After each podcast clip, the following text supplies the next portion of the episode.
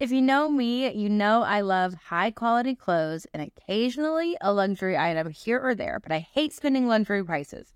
So I rarely buy anything really nice for myself. That was until I discovered Quince. They have so much good stuff for you guys. Quince offers a range of high quality items at prices within reach. They have 100% Mongolian cashmere sweaters from $50 washable silk tops and dresses, organic cotton sweaters, and 14 karat gold jewelry. The best part is that everything is priced 50 to 80% less than similar brands. Love that. It's also really important to me that the clothes I wear are created in a safe environment, and Quince only works with factories that use ethical and responsible manufacturing practices and premium fabrics and finishes. So, obviously, I really love that. I bought a Mongolian cashmere sweater from Quince, and no joke, I have worn it once a week all fall and winter long. It's so soft, premium quality, and looks like I spent a fortune on it, but it was only 50 bucks. I've told all of my friends about Quince. I also love their men's line and have gotten some nice activewear and performance tees for Andrew that he loves. Give yourself the luxury you deserve with Quince. Go to quince.com slash eastfam for free shipping on your order and 365 day returns. That's Q-U-I-N-C-E dot com slash eastfam to get free shipping and a 365 day returns. Quince.com slash eastfam. What's up, everybody? Welcome back to Couple Things, With Shawn and Andrew a podcast all about couples. and the things they go through. Uh, this is a top five interview for me. What? This was fascinating. What'd you like so much about it? Just most fascinating couple, and most fast, fa- like No, say the word fascinating. Try it. Fascinating. There it is. There it is. There it is. their dynamic, everything they've gone through, how they support each other, the boundaries and lines they've kind of figured out in life. He's also maybe one of the most fascinating human beings I've ever met. But to see their dynamic in person was so cool. I was so inspired. So I kind of live dual lives, right? Like all of the content that we post mostly is is me and dad mode. Right? Yeah. But there's also this other side of me, that, like the athlete, you know, competitor side. Yeah.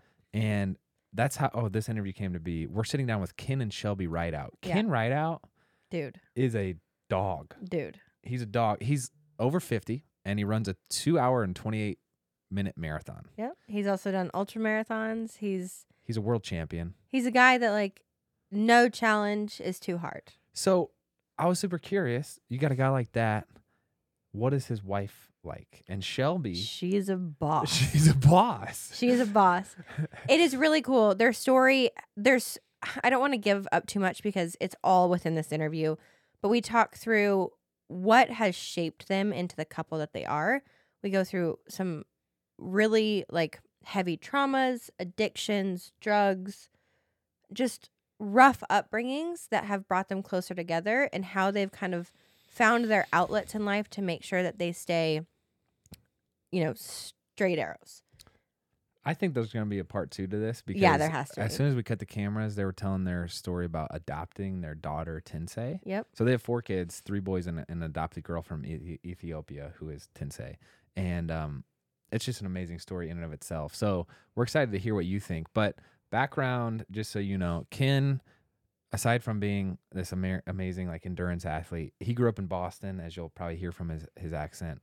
Um, took up boxing at an early age. Then he took a job as a prison guard. Okay, so he's you know he looks like he's a rough around the edges kind of guy, which we we address on he took show. up a job as a prison guard at the prison where his stepfather and brother were incarcerated. So then he goes and works on Wall Street, making tons of money. They talk about that and what's that what that's like. And um and now he's like kind of walking into this limelight of celebrity. And We talk about his major substance abuse, how it was hidden from his wife, pretty much their whole relationship, how that came out, how he went into recovery, what changed his life, how they support each other through that. and what I love about this couple is that they're both amazing. So Shelby herself is an educator and an ASL interpreter, so she does sign language.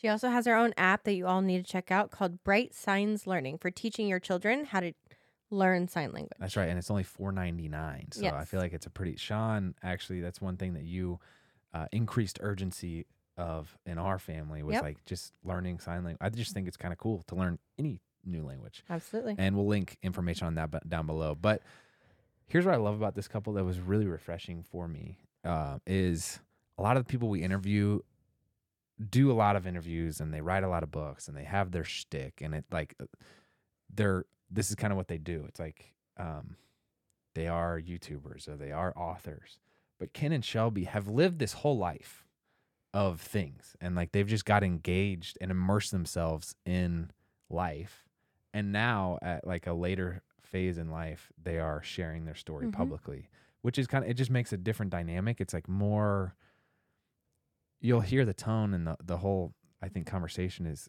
authentic not to be cliche but just really unique and i'm a big fan of ken and shelby. So thank you too for joining us and giving us the time. Uh, glad to call you friends. And again if you want to learn more about ken and shelby and what they're up to shelby's tiktok is hilarious so Yes. you should check that out.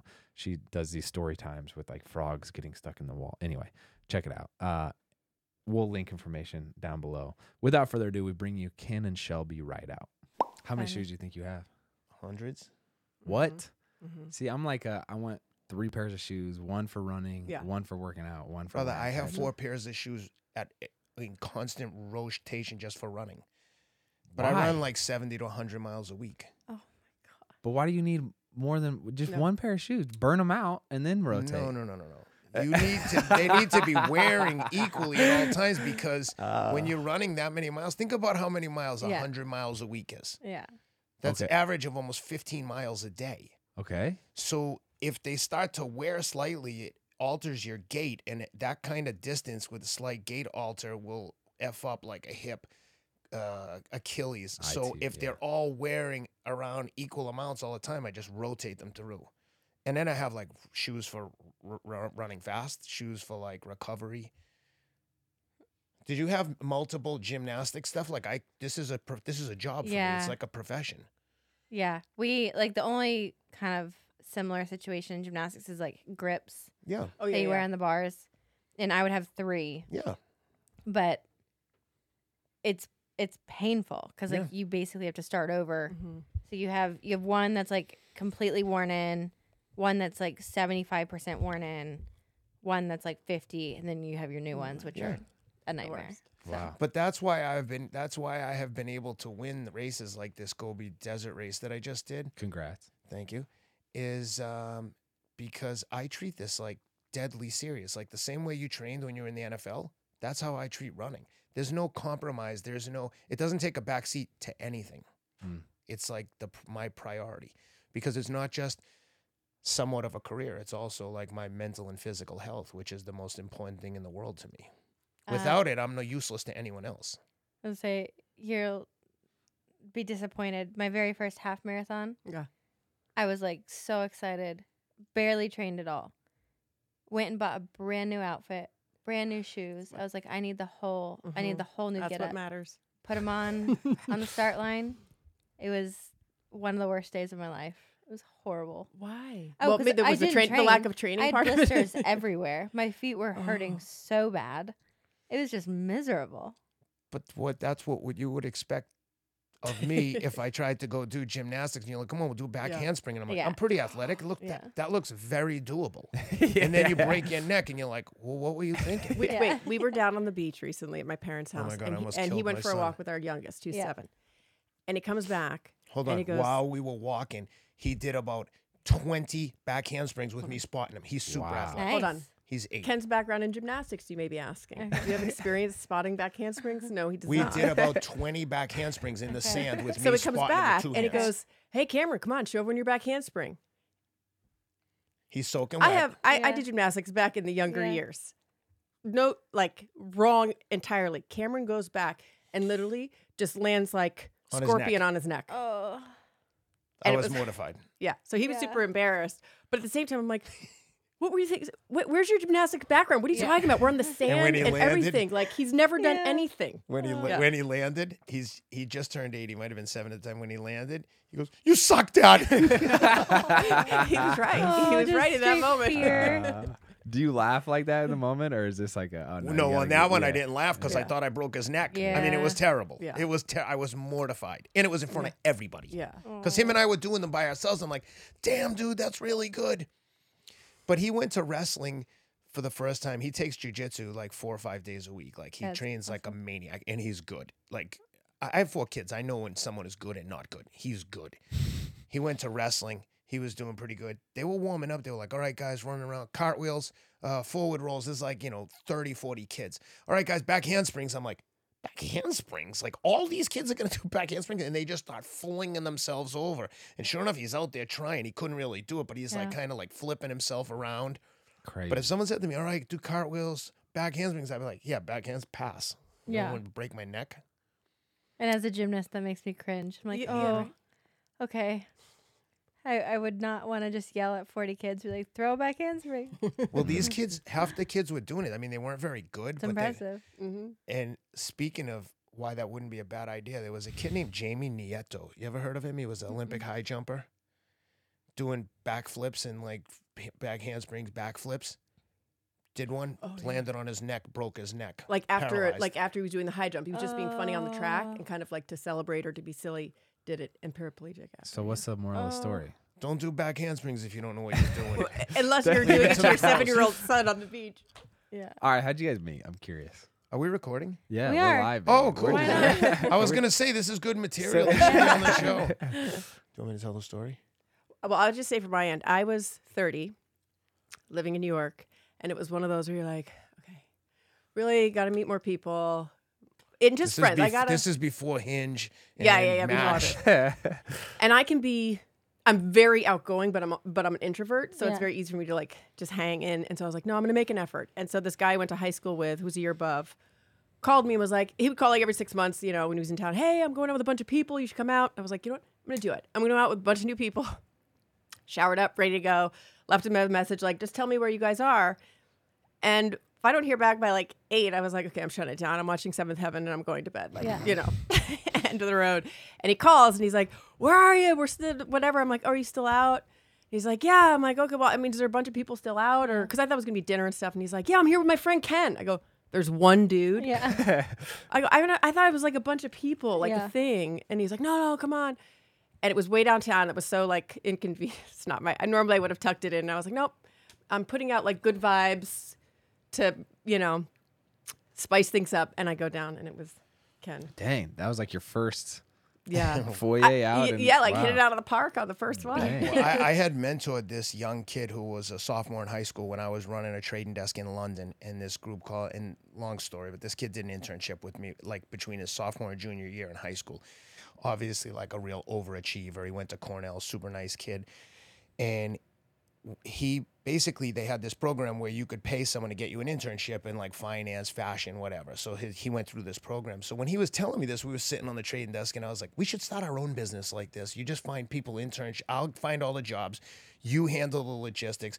Long story short, he did it. While he was a senior in high school, he ran this program and had kids staying at the Juilliard School in, of Music in New York in the dorms during the summer. And one of the activities was like uh, weekly or nightly speakers. So he asked me to come and speak, which at the time I was like, oh, I would have rather like been thrown off a bridge than speak publicly, especially to a bunch of high school kids. But anyway, I went there, and one of the other guys who was my age went to the high school where this young kid went, where Shelby also went. So the guy who was on the panel with me was Shelby's year and age, and he was like a, a talent agent or like a and he booked models and stuff so he's like oh I, I have a bunch of models that i represent we're having a part we're going to a party downtown let's go i was like hell yeah like shelby i was single i was like i have got to like get out i've got to go out and uh, we went down there and we get to the bar and he's like, Oh, this is my friend Shelby. I'm like, When are all the people coming? And he's like, Oh no, it's I think it's just Shelby. And I'm like, Cool, do you mind if I ask her out? And he's like, Well, I kind of invited her for myself. And literally he went at one point, so we're talking. I tell her what he goes to the bathroom. I tell her what happens. And long story short, we ditched him. While he's in the bathroom, we just left. so the guy must have been like, "Whoa." well, he was, that was after a while. We went to a couple places and then he was like, Ken had already asked me out. regardless of how long Yeah. it was, in the same evening, he went to the bathroom and we left. Wow. He was he was doing his own thing at this kind of like club where you can't hear anything. I was Yeah. like, he's fine. Did you go to New York for modeling? So I actually went to Vanderbilt here. Go in Doris. Let's freaking go. Yeah. Um, and um, got my degree in education. So, but I always wanted to be an actress. So the deal with my parents was like, we totally support you. Once, like when I was little, I like wrote a note like, "Can you get me an agent?" And they don't ca- don't talk to me, just write me back. Yeah. They never did. I'm like, "Did you get my note?" And they were like, "We want you to be a regular kid when you're." They sort of like said, "When you're 18, we're totally, you know, that's great." What they really meant is like post college. That's really great. So I went to Vanderbilt, and I was born like my passion is really kids and being with kids, and that's very natural. So I was not born Audrey Hepburn. Didn't prevent me from being like, dude, I want to do that. Like, so I, I was a decent actress. Um, went to Vanderbilt, got my degree in education, special education, and I focused on the deaf. And then I moved to New York to wait tables, or I actually worked with kids um, to support myself at the time. And then I was doing acting, but that led to a lot of like print modeling and regular modeling. But it took me years to be like, oh, Why specialize in deaf? So I, well, I think it's very sign language is very um, theatrical, and there's a lot of performance in your face and stuff like that. So I think that probably um, I always loved special ed. I always liked working with special needs kids since I was little, and so um, senior in high school, I was working at this oral. You could you could do an internship your senior of high school, and I worked at this school that was an oral school. So it was deaf kids, but they were not. You weren't allowed to sign. You had to work on your voice.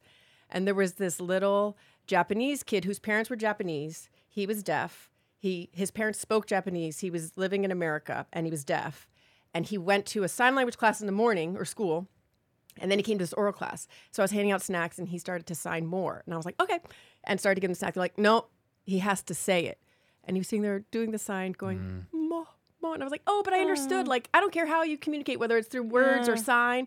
And so I just then got into sign language and stuff. But I moved to New York and was like, I'm going to do this. And did, did print modeling and commercials and kind of went as far as I guess. And I went to LA with it and stuff. But then uh-huh. there was a strike and I went back to school and then became fluent in sign language and then did all of that. Can I? So I have a brother Yeah. that's a missionary, Yeah. and I feel like mission-oriented work is really hard because Yeah. it's like there's more passion and purpose behind it than Yeah. like, hey, let me, no offense, but like, you know, the more material, like, let me go make a lot of money working a desk, Yeah. wherever, right? Oh, we can come back to that. I have a whole. I, have I a know, whole I know. on Y- that. y'all got I get stories. Caught up. I get caught up in that life, but we'll come back to that. Go ahead. but it's it's hard because that's the beautiful aspect of mission oriented work but it, there also i feel like so often comes with it like this disappointment or like you, you talk to like a social worker a lot of times it's like oh it's this dread because they can't make the leap from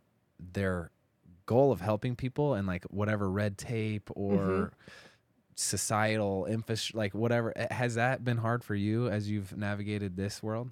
Um, a little bit, yes, because and it's actually just I wanted to increase my skills again, and so I just starting last week, I contacted a company here and was like, "Hey, do you need interpreters?" And so they sent me to a school with a little guy who's mm. really. They're like when they called me, they said, "We don't know how much he can even see. He's really low vision. He's low cognitive, and he's deaf, or he has cochlear implants, so he can hear. He actually can hear more than you think." And it's so difficult because they pay a certain amount, so they they mainstream him into some classes for mm-hmm. like social studies and science. And it's like he's not getting any of it. Mm-hmm. It's even signing wise, I was like, "Ooh, this is a little challenge." They're like reading and highlighting fifth grade stuff, and his it's just low. And so I'm like, but he could do so much. Like when he had one on one, he did a one on one last week. I was like, that was so great.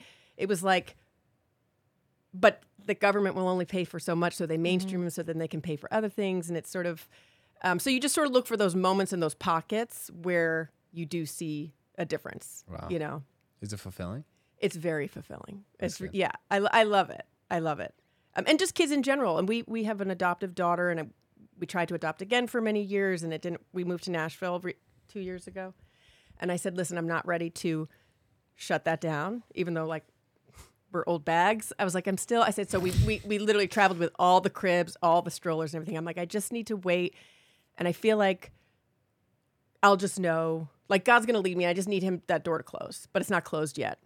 Mm. So he came and I was like, maybe we're supposed to foster. And that I find that world is really difficult. That like that mm-hmm. one, and I don't know it well enough. So I looked and I was like, you know, I still have four little ones. And the need, the biggest need is for teenagers. Mm-hmm.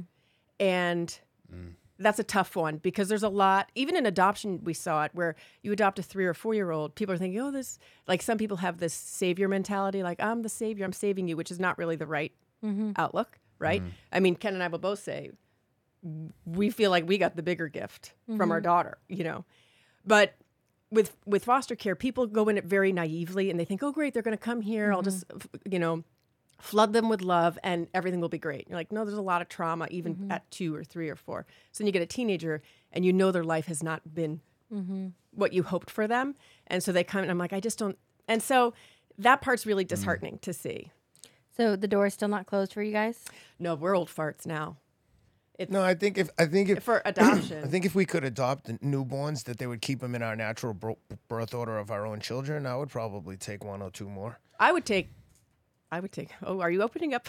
Once you have, once you have like, once you have two or three kids, I feel like two, three, or six, it's like you're in it. Like, Yeah. it's Yeah. not like the oldest is now old enough to like help out with stuff. Like, we're, It- they're at the age now where we can leave them alone for an hour or two if we want to go eat.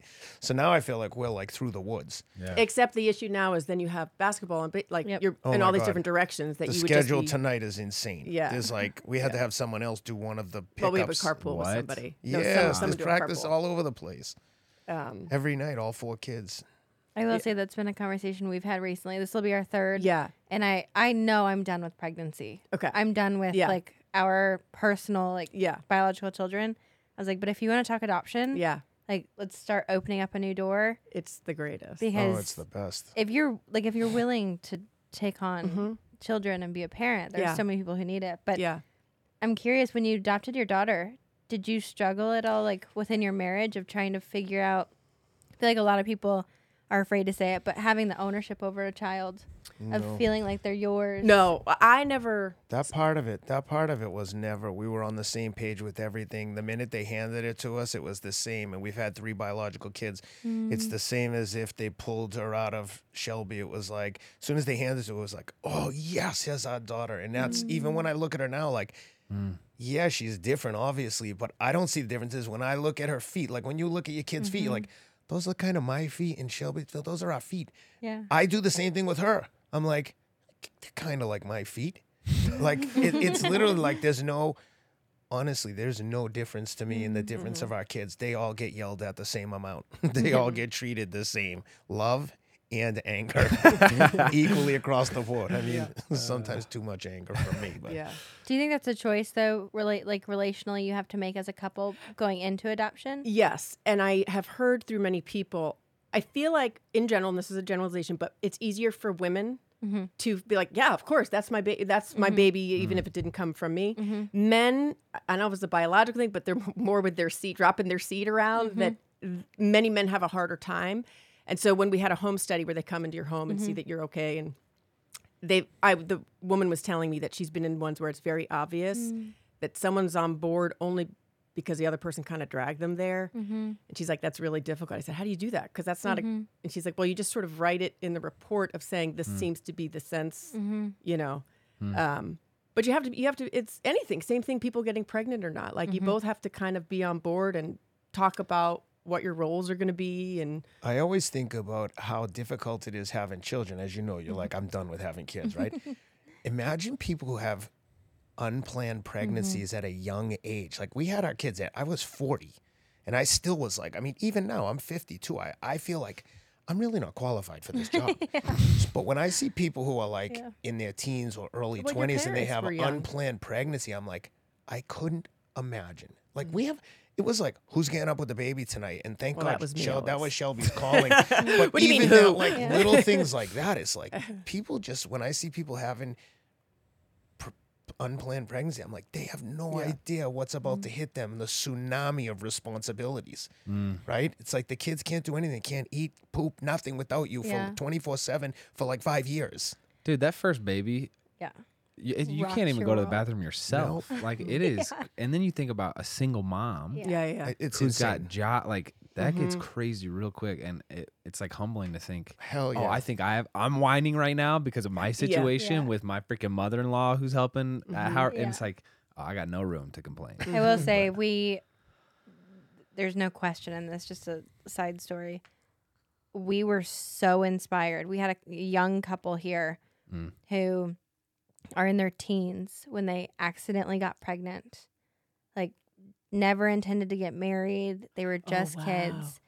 And 18. I think they're 17 18, or 18, yeah. and they were the most inspiring, mature, probably 20 year olds at Yeah, the they're still young. They're still 20 and they've gotten married and they've made it work and they go to counseling and they have this beautiful baby. They're trying to get pregnant again. And I was like, wow.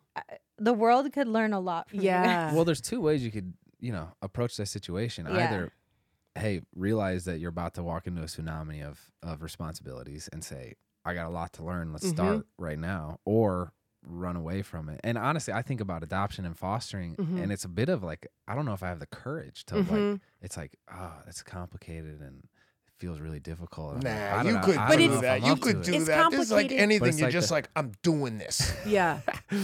and I think when you work with a lot of kids too, I think that you just you would you know sometimes it's like oh did they get from there? Or is that biological or is this? Mhm. It doesn't matter. This is Mm. it. Those answers don't matter whether this is given to them f- like it's the nature versus nurture thing, and I think both exist. I think nurture is bigger than nature, Mm-hmm.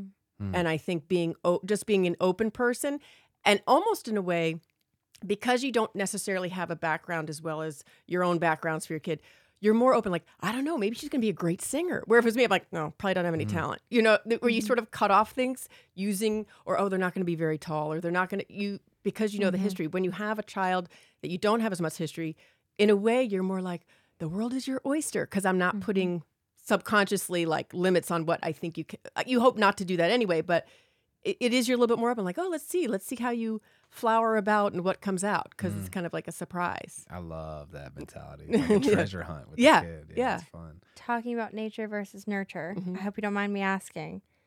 We've you've talked about how you had a rough upbringing Mm. and the nurture side of it. How do you still process that as a grown adult of working against your upbringing and making sure it doesn't go on to another generation?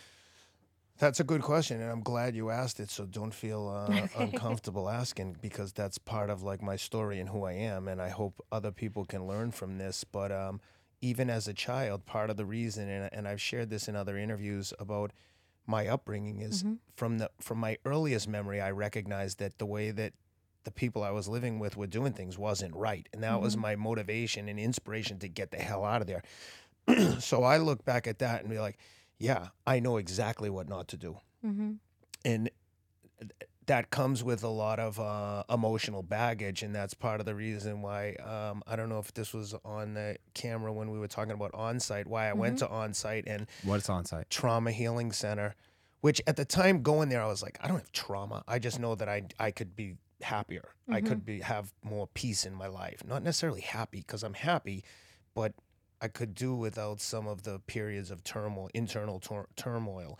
Anyway, so I went there and I was like, I don't really have trauma. We started doing the work, and after like two or three intense full time days, I was like, the woman was like, you know, we're going through all the stuff, and she's putting little signs up on the wall as we're going through. There's a lot of like, um, you know, we're using a lot of tools and stuff, and um, she's like, if I told you your children had to deal with this, would you think that they had trauma? And I just like melted down. I was like, I would never tolerate this shit happening to my kids. Mm-hmm. But to your point, um, that stuff motivated me of how I didn't want to raise my own children and kind of formed the, the motivation or the impetus for me to want to build my own family with Shelby that was more about what I wanted, what was missing in my life, like a family of like a family built on love and Mm-hmm. respect and trust. And I, I'm far from uh, great at, at being a parent, but I try to create, uh,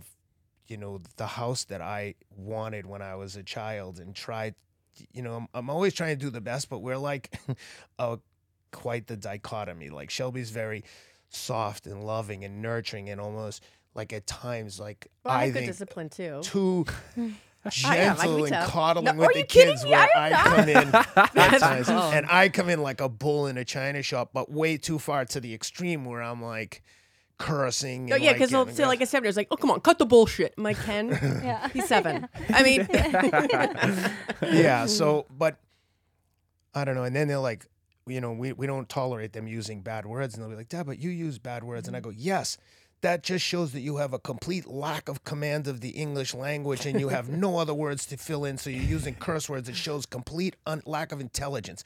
You know, like, you curse all the time. I'm like, yes, don't be like me. you have no excuse. I'm raising you the right way. so yeah, it's been my my upbringing has been a big motivation for me wanting to create the life that the childhood that I missed out on for my own children and um for the most part, we've done it. Like I said, I'm not, I'm far from perfect, and um, there's a lot of things I can improve on. But doing things like going to onsite, hopefully, I just continue to try to work towards being the person that I want to be, and I- I'm far from that, but I'm closer than I was yesterday. Shawn, I got a question for you. Okay. What is it? On a scale from chug to sip, how would you rate your hydration style? Um, interesting question. I would say I'm a sip girl. I sip on my coffee for literally hours and sip on water throughout the day. What about you? I would say I'm a chug type of Yeah. guy, no doubt. But whether you hydrate to live or live to hydrate, Liquid IV quenches your thirst faster than water alone. I actually really love Liquid IV, especially since nursing Bear. I feel like I'm always thirsty. I like that it's sugar free and it's fun to sip on throughout the day. The flavors are really good, and I've loved having a flavored drink rather than just water in my cup. My favorite flavor is the lemon lime, and Shawn loves strawberry and tropical punch. It's crazy to me that one stick and 16 ounces of water has three times the electrolytes of leading sports drinks and eight vitamins and nutrients for everyday wellness. Yes, sir. That's why they say it hydrates better than water alone. However, you hydrate, grab your Liquid IV hydration multiplier, sugar free in bulk nationwide at Costco, or get 20% off your first order when you go to liquidiv.com and use code EASTFAM at checkout. That's 20% off your first order when you shop Better Hydration today using promo code EastFam at liquidiv.com. You know, whenever I look at pictures of our kids from the past year, I'm amazed at how fast they're growing up. Oh my gosh, me too. And we've been doing a deep dive into old photos lately. Sometimes the thought hits me hard that I'm getting older too. And this has led me to think a lot about the legacy I want to leave behind, what kind of parent I want to be, and things like our family's financial security. We've been talking a lot about this recently and are excited to share that Fabric by Gerber Life makes it simple to get the protection that's right for your family. Life insurance doesn't have to be some big confusing topic. Fabric by Gerber Life was designed by parents for parents to help you get a high quality, surprisingly affordable term life insurance policy in less than 10 minutes. 10 minutes is crazy fast. Plus, it's all online and on your schedule. No appointments, scheduling, or piles of paperwork. Just apply when it's convenient for you. This is the first company I've heard of where you can go from start to covered in less than 10 minutes with no health exam required, and they have a 30 day money back guarantee. Join the thousands of parents who trust Fabric to protect their family. Apply in just minutes at meetfabric.com slash eastfam. That's meetfabric.com slash eastfam. M E E T fabric.com slash eastfam. Policies issued by Western Southern Life Assurance Company, not available in certain states. Prices subject to underwriting and health questions. We'll also link it down below, and let's get back to it. So, I'm really excited about this conversation and have mm-hmm. been because you can, I think, are like that David Goggins type, you know, Jocko, like you're a hard man, you know, like you're freaking. I don't you know see what saying? myself like that, but I get the really comparison. quickly, he came home the other day from lunch and he goes, I got to tell you what happened at lunch. I go, what happened? And he goes, I was walking to the table and there was two girls having like a girls' lunch, and and the one woman turned to the other one and goes, "That's a man." and I go, "Oh," and he goes, he goes, so he goes, I heard her. And Ken's the type not to just pretend like, "Oh, I didn't hear it," and kind of smile. He turns, he goes, "What? Oh, thanks." I just gotta clarify. She goes, there were there were women sitting in South Hall at the restaurant, and she was like, "That's a man." And I turned and I was like, "You just made my day." Yeah. And she goes, and she said to a friend, "That's what a man should look like: polished, cleaned up, like just together, just in shape, just like good job." There was, and that she was not being inappropriate. She was just like, "Good work." And I was like, I feel like if I see someone walking by who's dressed nicely, I will always say like, "I love your outfit. Mm-hmm. That's awesome." So to me, I was like, "Thank you. You have no idea how much that meant to me." but yeah, It's so interesting. Like we're we're still getting to know each other very much so, but like I I do group you in that in that realm, and it's like to hear you talk about love and trust. You know, here's this East Coast guy who's into boxing, was a prison guard, You're talking about love and trust. Mhm. Like it those things don't always go hand in hand naturally in my mind of like, hey, I'm gonna go freaking dominate this race and love and trust. You know what I'm saying? Like Mhm. how do you mesh those two things? And it's like what what I'm curious about and, and I hope we could dial in throughout this conversation is just like you had you said we can do this when it comes to the parenting Yeah. and, and adoption. It's like you have the mentality with everything. Mm. I'm cu- like, how do you? There's an element of marriage that I think taps into that mentality of like, we can do this Mhm. better than you can as an individual, which Yes. is why I think this aspect of a team is so powerful. You have this person who knows all your weaknesses, Mhm. who still says you're capable and Mhm. like you can do this.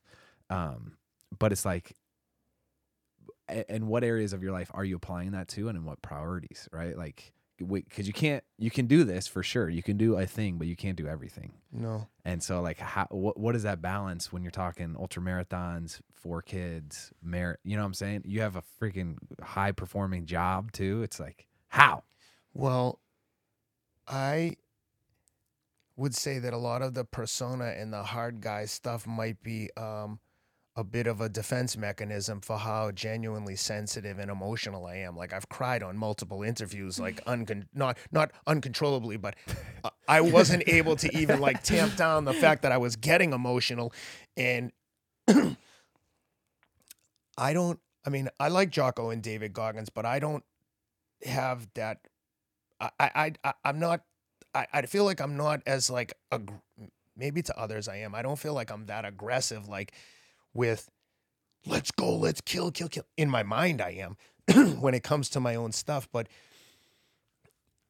I just feel like like with this Gobi Desert race as an is an example of like how I my mindset goes. Like I saw this race. Someone said I'm doing this race in Mongolia, six days, 155 miles, self-supported. I'm like I've never run with a backpack. I've never slept in a sleeping bag. I have no outdoor skills. I have no man skills at all. Like I couldn't change the door hinge. Like I it's and it's not my thing. I don't like it. It's mm-hmm. so when I saw it, I was like, "Oh my god, that makes me so uncomfortable."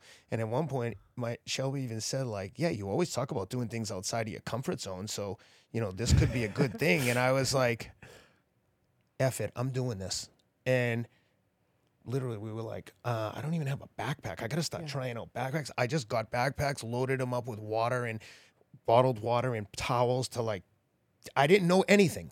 So I just put 20 pounds in a backpack and started running with it. And immediately I was like, oh my God, what have I got myself into? This is like next to impossible. I'm running 10 miles a day with a backpack. I've got to do 25 a day in four weeks because I signed up four weeks before. But at some point I, I was overwhelmed with nerves and scare and, and uh, anxiety. But then I was like, you know what? I'm doing this. I'm here. And I was telling Todd Anderson and Katie Hoff the other day, our mutual friends, that as I was getting on the plane, I was like, again, like going to like going to onsite. I was like going to the electric chair. I was like, I can't believe I'm doing this. Like I there wasn't a moment of like, yes, I'm going to Mongolia. This is gonna be awesome. I was like, what the hell have I got myself into? Everyone is watching. Why did I do this? I, I'm gonna I'm gonna be so embarrassed. The minute I was literally, as I was walking onto the jetway of the airplane, I could feel this my mentality shifting of like, let's go. We're gonna kill everyone. We're killing them. We're winning. Because I had friends. Rich Roll said to me, and I told Rich this, and it's he, I know he didn't mean it, but he was like, "Dude, be careful. That's a hard race. It's claimed a lot of ultra runners. Someone died there once." And I told him on his show, I was like, "As soon as you said that to me, I was like." How dare you think that this is too dangerous for me? And another friend said, It would be great if you could get top five there. And I was and I said to him, Top five, I'm winning. Mm-hmm. I'm winning that race. He goes, Come on, dude. There's people there that this is all they do. And there were. But I killed them. That comes off mm-hmm. hard, just so you know. I mean, that's pretty aggressive. Like, I just want you to know. Yeah, but I just told you. I was scared to death inside. I was practically laying in my tent crying the night before. So- I was like, I didn't sleep. I was like, what have I done? Oh my God, it's pouring rain. I'm in the desert. I hate sleeping in a tent. I'm a baby. I have to stay at the Four Seasons. Like, Yeah, I can't stay even at a crap hotel. He's very bougie. I love having Joey. here. It's Yeah. freaking Well, awesome. I'm curious that, that like- like you said, the dichotomy of your guys' Yeah, We're relationship. really different. Well, our our values Yes. and all of that is the same. yes. Hundred percent. But the our same in term- upbringing, I always joke around. So when I was sev- 16, 17, 18, I worked as uh, at an ice cream store, Yeah. scooping out ice cream with 50s music on. Yeah. And Ken was working in a prison as a guard. Yeah. So our in that regard, our outlook is a little bit so I'm like everyone is good unless you prove to me you're bad. And I have a pretty good judge of character.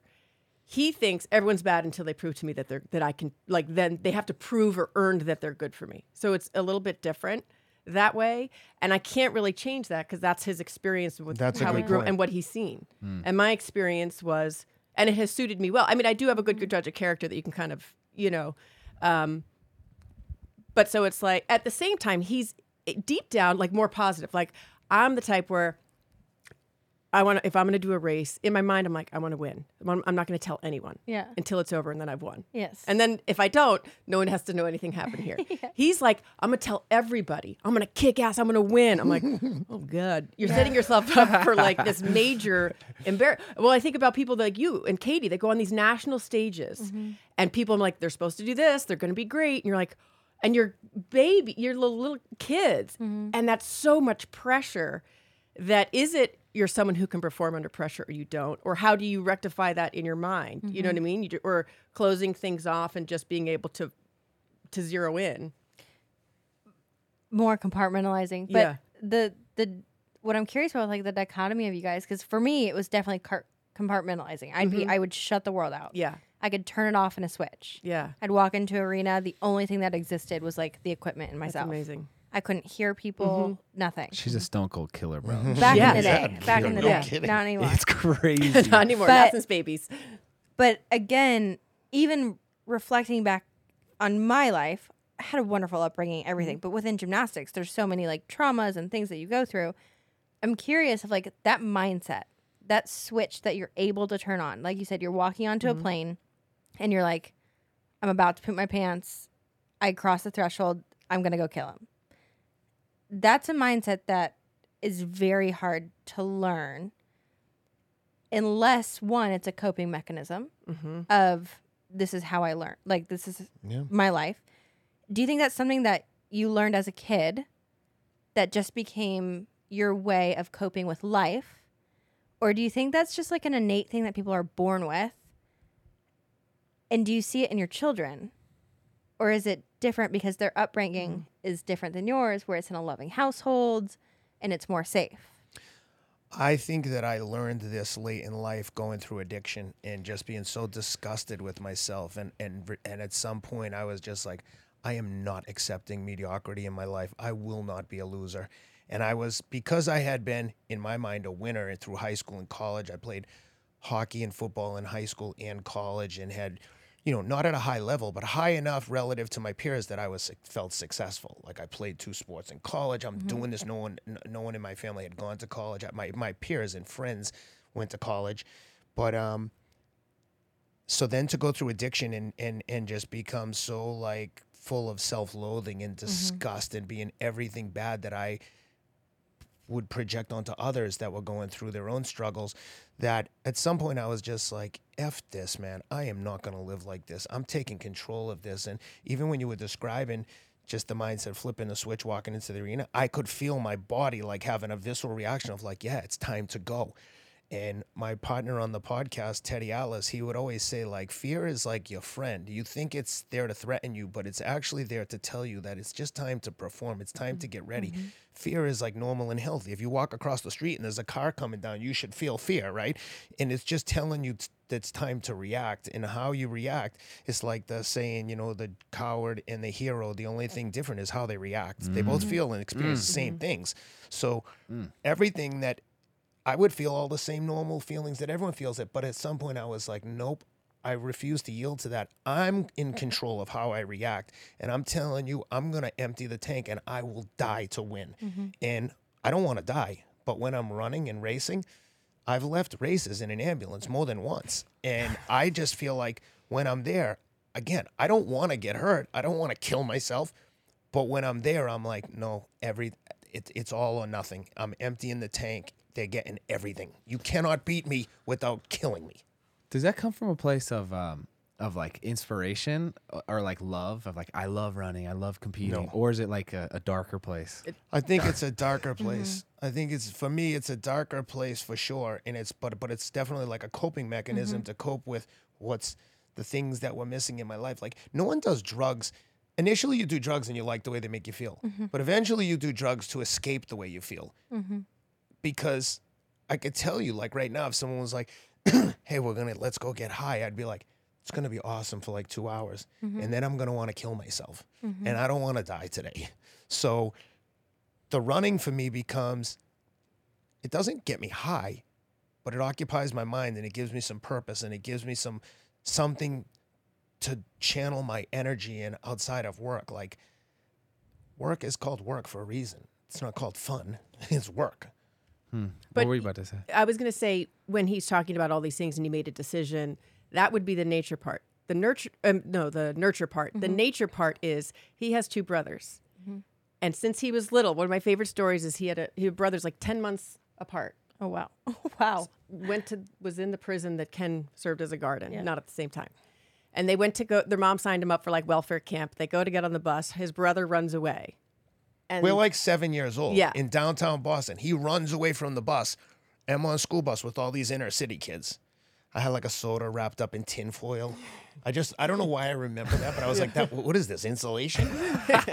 and uh, he runs away, and I was like, and he did ken didn't want to go to the camp either like we have no urge to go here so they finally capture the brother whatever they this is bring in the them on. 70s, by the Yeah. way. I'm like one of like two or three white kids at this camp, and it is not like ec- uh, inclusivity, equity, and Yeah. diversion here. This is like, give me your sneakers. Yeah. And I was like, you ain't getting my So, sneakers. wait, so the mom comes and they're like, okay, his brother ran away. So the mom comes, they're like, okay, you can take him home. And they're like, Ken, you can go too. And Ken's like, I didn't want to be there. Hold on, I've been there for two days. Okay. Yeah. And they drive him up there, and they call me into the camp counselor's office, and my mother's there, and my brother's there, and I'm like disgusted with the whole situation because it's like a sports camp, so Mm-hmm. I'm excelling there. I'm like, you know what?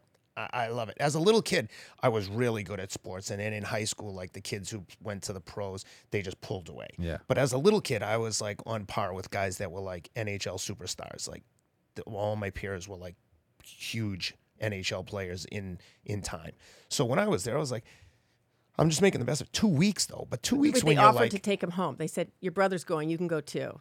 Ken's like, I didn't want to stay, but I was like, screw it, I'm not quitting. yep, And he stayed at the camp. I believe you got camper of yep, I won Camper of the camper week. Nice. no camper of the year. camper of the year. Stayed there But there's did my that. whole Like, two week sentence. you? Yeah. That's a mindset at seven, Yeah. and he is just really different than his family. So to me, there's something that, and I have another friend, and me being interested in children, you see kids, you're like, there's Mm-hmm. just something with this kid that they have a drive that I can't explain.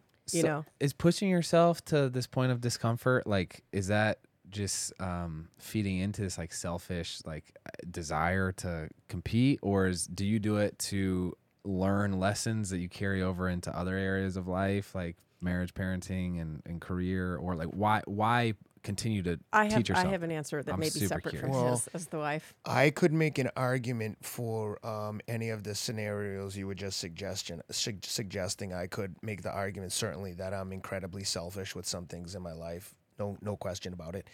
Um, I can also make an argument that it's like from a place of love and like respecting myself and giving my body what it needs to like stay the, the sober and um, continuing to you know, live. I, I think when people talk about aging, it's like once you hit it, people make this assumption that at a certain age you're just like, yeah, I'm done with this. I'm like, why should I feel like that? I don't feel I don't feel any older now than I did at like 30. I just feel like, you know, a couple I'm maybe I'm a little more sore occasionally, but so I don't know. I think that there is certainly a lot that needs to be examined um, with my therapist, which I which I do every week, but you well, know, what I was going to say is that I think it's changed over time. So when we got married, uh, I was 33, he was 36. We actually, I, I- when we first our first night meeting, I said, or he said, "Do you want to have kids?" I was like, "I want to have five. I want to adopt. I want to uh, give birth." And so when we got, he was like, "Me too." And so when we got married, we started both right away to try the adoption process and having. We were having trouble having kids. Long story. Unexplained. We did seven in vitros, three miscarriages via in vitro. Yeah. What? Yeah, totally thrown in. Anyway, Uh, went to Ethiopia, got my got our daughter. This he, I stayed in Ethiopia for two months, and he had to come back to the U.S. to work, and I was just taking care of our daughter.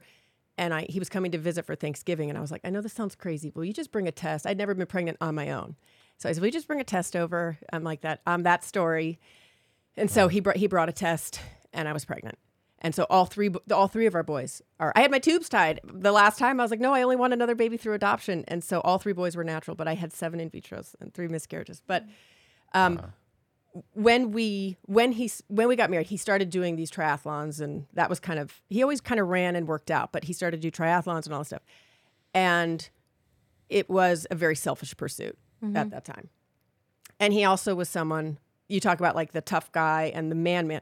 He is, but what I love about him is some of the tough he's like that typical like very hard on the outside but a really soft center. And so he was always willing always wants to he's open, you know, wanted to adopt. He's always been open to therapy and all that kind of stuff. But it each person has their own journey. And so he'd be open to it, but he just was never really getting there. So he kind of hid behind running. And he had a mm-hmm. therapist once that said he's like, "You are l- literally running from your problems." and he was like, "Huh." But it was year, but it was still years later. Like it just, you know, you go through. Then he would drop that therapist or whatever. So he was kind of very selfish. And I, for me, being with kids is easy. So I could have mm-hmm. four kids, and he'd go out biking for six hours, and I was like, "Oh, this is no." Oh, that's huge. But it almost enabled the mm-hmm. behavior uh. because I made it so easy. Mm-hmm. And then I would say like, okay, well, when you come home, at least then be on. But then he was tired. He just biked six hours, or then he would want to talk about bikes and be- go on the computer and look at bikes. And I was like, no, no, no. Like I'm being so awesome right now. You can go do that for six hours. This is fun for me to be with the kids. But when you come home, you have to be present. Yeah. And he really wasn't. He was still deep into just kind of hiding behind and getting all this adulation for how he was doing. I would say now it's very different. Now he is much more present and he's had a lot of therapy and gone to Onsite. And so when he actually, when he was going to go to the Gobi Desert, a friend of mine was like, How are you always cool with him doing all this fun, mm-hmm. cool stuff? And I'm like, Because when he's away from it, he literally on the way to the airport, be like, What am I doing? I miss you guys so much. and then I'm like, He's going to go across the desert, be suffering. I'm going to look amazing because it's, it's his own form of therapy. It was almost like he did Onsite. You have little slides back, then you come back up. You know what I mean? And then it was almost like a check in. And so he went to Gobi Desert, and you have nothing to do but think mm-hmm. and kind of. And so he comes back, and he's like his best self after, which is different than how it was before. Before it was just more selfish. And I would say now his runs and goals that he has for himself in these athletic pursuits, it's much more of a full and and and it's more about wellness and and that kind of thing than it was originally. There's like a layer of intentionality of like, hey, I realize I can't go to the Gobi Desert every month, Right. But like, I'm going, and here's why. and Yeah. here, here's what I. That's Yeah. interesting. Um, Yeah. I have a thought. This is more of a thought and than a question, but I'm curious what you think of this. I feel like we talked to a lot of uh, like athletes, even like Eric Decker was on the show, mm-hmm. and we talked about this of how there's an obsessiveness needed mm-hmm. to do what you're doing, to do what professional athletes do, to do what parents are doing. And a lot of athletes really struggle with it when they leave their career because they don't know how to rechannel obsession. It can turn into addiction, it can turn into unhealthy habits.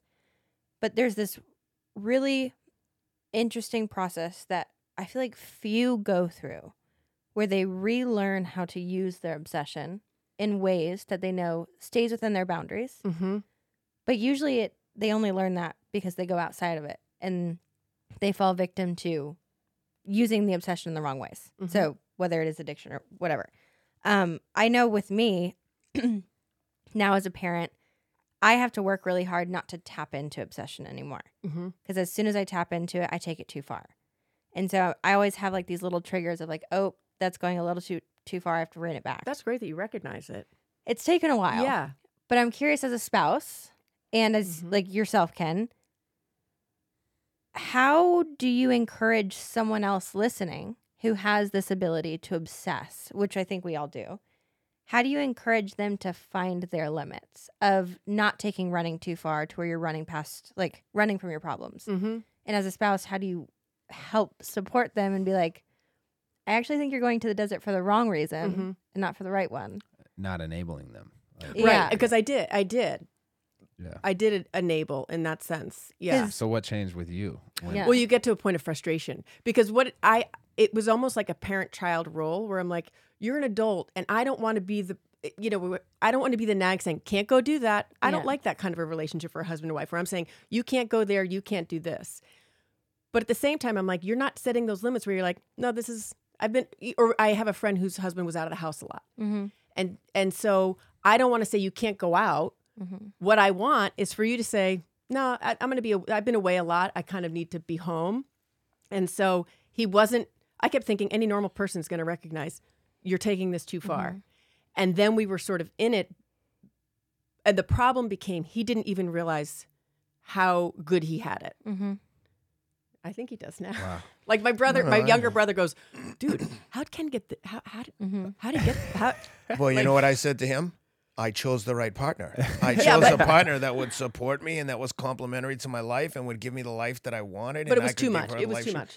Right, but we are we we there is a lot of intentionality around who you marry and why. And Mm-hmm. um, I I would say that when I met Shelby, at least from my perspective, I was like, this is the person that I want to have a family with.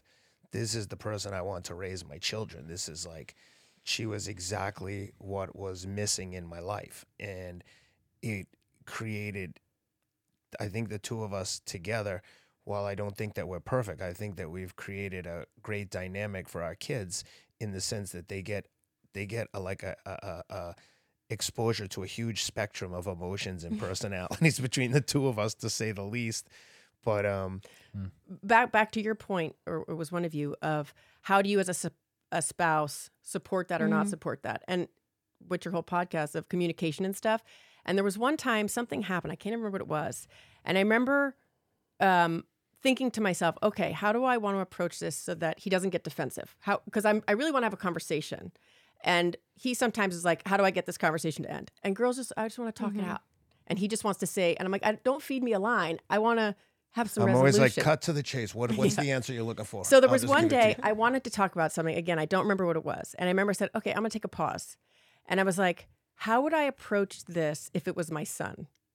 Mhm. How, how would, probably different than I normally approach Ken. I'm like, dude, what are you doing? Where's the balance? Mhm. And to my son, I might say, hey, you know, I was thinking that, gosh, it just seems like, and, and it, my tone and everything was different. So I spent the morning just thinking about, it. I'm like, wow, that's funny. I would approach differently. So I went into an office. I said, hey, I wanted to talk to you about something. I was kind of thinking, and I just did it in a way of like, how would you speak to not a child condescendingly, but Yeah. how would I do it in a way that's not your spouse? We talk to Mhm. our spouses sometimes different. And it was the funniest thing because before he even answered, he goes, Can I just tell you, Shelby? He's like, The way you just approached that. And so the first thing before he answered me was to say, You just came to me. That was the best way you've ever approached me with anything. And I go, That's so funny. I was pretending you were Jack. um, so I've gotten better sometimes at saying, I don't have to say something in the immediate. Like even recently, I was doing a lot of stuff with the kids, and I said, You know what? I've been giving you, I was sort of doing, yeah, don't worry, I'll take them here. Oh, I'm do this. And so finally I started to like get irritated. Mhm. And so I said to him, I said, listen, it's not your thing because I've said I'm going to take them all these things. But I do realize over the past couple of days seems like we're maybe we're a little out of balance. Mhm. And he just goes, yep, okay, I, I hear you. And that was it.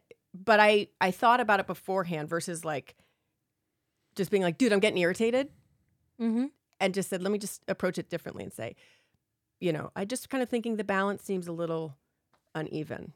Mm. But to your point, what you were saying about what I would tell someone who feels like they might be moving towards an obsession, I always like have a practical, like matter of fact approach to things. Where at some point, uh, like when when I was training a lot for triathlon, I crashed my bike one day and went in an ambulance to UCLA, and I just remember her coming to get me, and my head's busted open. I'm covered in burns all over my body. I crashed going down Temescal Canyon in Malibu and literally stopped under the bumper of an oncoming car. Oh, I mean, it was a mess. I was like going like 35 miles an hour. The guy behind me was having a panic attack on his bike. He was like, "Oh my god!" When I jumped up, I was bleeding everywhere. I jumped up. I go, "How bad is my back?" My friend Jack McDowell from the Palisades group, and he goes, "Oh my god, it's so bad." I, and I looked at him and I go, "Dude, lie to me. Lie to me. Tell me it's not that bad. Blood's gushing." But when she came to get me, I was just like, that was one of the turning points where I was like, this is insane. Like I have I have too much to like live for to Mhm. to get get hurt on a Saturday riding my bike in Malibu. But so t- to your point though, I feel like I always take a matter of fact approach, even with myself, where I'm like, at some point, I'm always like, all right, we, I gotta cut the shit. This is get a grip on yourself. Mhm. Look in the mirror and recognize that this is getting out of alignment. Mhm. And um, But I will say, when he went to onsite, one of the things he really like the Gobi Desert. He doesn't really know a lot about stuff before he goes in and jumps in. So he's like, "I'm going to Onsite. Do you think that onsite." helps you? huh? Do you think that helps? Is that like a benefit? Maybe, maybe Yeah. it's maybe it's fear of like learning too much and then and then backing out of mm-hmm. something. Yeah, it's yeah. almost like mm-hmm. even even though when I was going to the Gobi Desert, when my tent got delivered that I was going to sleep in, I put it together the day before I was going to the desert, and I was like. I think this is right. Now, Meanwhile, meanwhile, I'm going with people there that have climbed Mount Everest. They know everything about equipment. I knew nothing. Yeah. Um, what was I just saying? Something Uh, about the- um, n- not looking into things before I go. Oh yeah. So when he went to uh, Onsite, he was so you know the the phone started to become a thing where he would be on the hit the phone a lot and stuff. So when you go there, they take your phone, and he exercises every single day. And so I was like, oh, I wonder how that's going to work, you know, whatever. And mm-hmm. so he didn't know. And when we got there, they're like, there's no gym. Mm-hmm. You can't really go walking outside or anything. I would But- go crazy. But it was. But what's funny is those are as as healthy as they can be. They are also Yes. even still. It's an escape. Oh, I'm going to do go do this. It, it's relieving, or I'm going to go on Instagram, or I'm going. So when they strip all of that, and there's a reason they do that in those places because you, mm-hmm. I got to strip everything away that you can't fall back on your comfort addiction of working out because oh I can work out now. I my feelings feel better. No, no, no. You're going to be like almost crawling out of your skin. So you're the only thing left now is to share it with your therapist or cry or do whatever. Um, which I thought was the most effective thing they do there is like stripping all that. That's what I find so fascinating though about like even reading through your guys' bios and your relationship and kind of watching your interviews is I feel like we to a certain extent have a similar relationship where just polar opposites. Mm-hmm. We do things differently. He's definitely more extreme. He'll go he'll sign up for anything without ever preparing to a certain extent. But I have friends of mine who are like, I would never let my husband or I would never let my wife. And I'm like, but he's a better husband because he gets to go do these things. And I think that obsession to a certain extent is a good thing because you learn what keeps you to be a sane human being Mm-hmm. and a good partner. And having those outlets is really important, but it's the staying within boundaries and lines that gets really hard because Yes. obsessions take over. Well, he signed up for the Ironman. Uh, no, he qualified for Ironman in Hawaii. So there was a lot of training, a lot of things. He was goal to go to Hawaii. Dog. Dog. So he goes to Hawaii. I take our two, at that time we had two babies, not realizing, oh, there's a time change. So I was up at like three in the morning every day with these babies. And he's, you know, trying to do all the fun things and stuff. And he goes on to do the day. And we're there cheering. Um, his father and his father's wife, Leslie, are there. And he comes on the run. I have it on video. And he comes up and he and he goes like this, like cut the camera. And the, and it was sort of I don't know how many miles in you were. Like three miles. Like three miles into the run. mile run. I'm like, "Are you okay? You hurt?" And he's like, "No, I'm done." And I knew he was quitting. Like now, granted, I'm not the one doing it, but you know when you see, we're like, "You're in a quitter." yeah. And dude, we have flown like you put Yeah. all this stuff in. You felt that. Yeah, I felt it. I don't know if I ever told him, but I remember being like, "You quitter," and I was like, "Are you sure? Just start walking. Just just walk." Yeah. Like because I also knew this was a big agreement Yes. to to do this, and I had the babies, and and he quit. And he's he's never quit anything since because Mm-hmm. he's like he just sat with it. And so there was another time he went. He did great at the Ironman after. Oh, so that was the one. It was gonna be a one and done. So we're supposed to have this great Hawaii trip. We go to California. and We're supposed to then chill out as a family, and he's just caught up in the fact Mm-hmm. that he quit. He didn't finish, and so I'm trying to enjoy a glass of wine. Now this is I'm over it. Like, hey, that was that was it. Oh well. And he's like, and he's just being a sourpuss. I'm like, here's the thing. It was supposed to be shut down, and now this is family time, and now you're. And he was just obsessed. And he's like, so finally, I said, okay.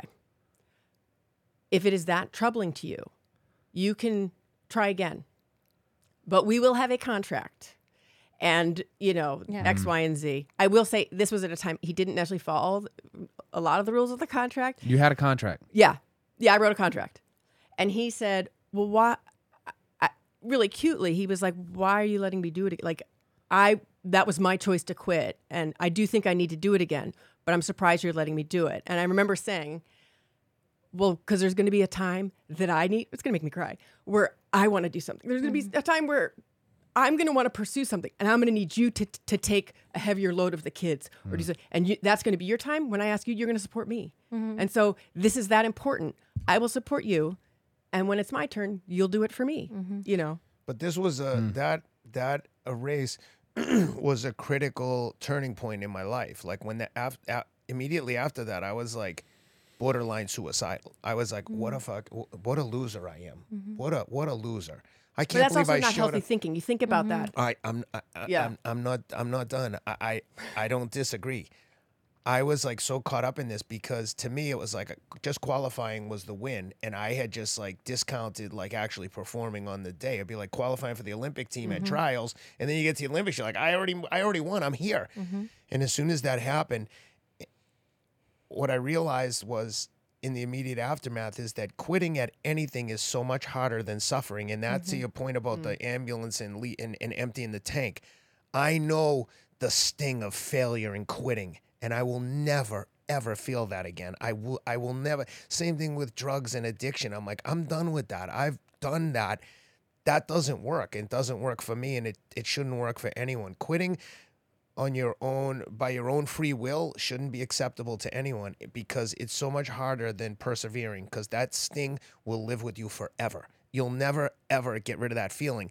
So now the only way i can cope with that feeling is to know like okay i did that and talk about it and let other people know hey look at learn from my experience. Trust me you'd rather walk 26 miles than quit. Because i did go there one year and walk.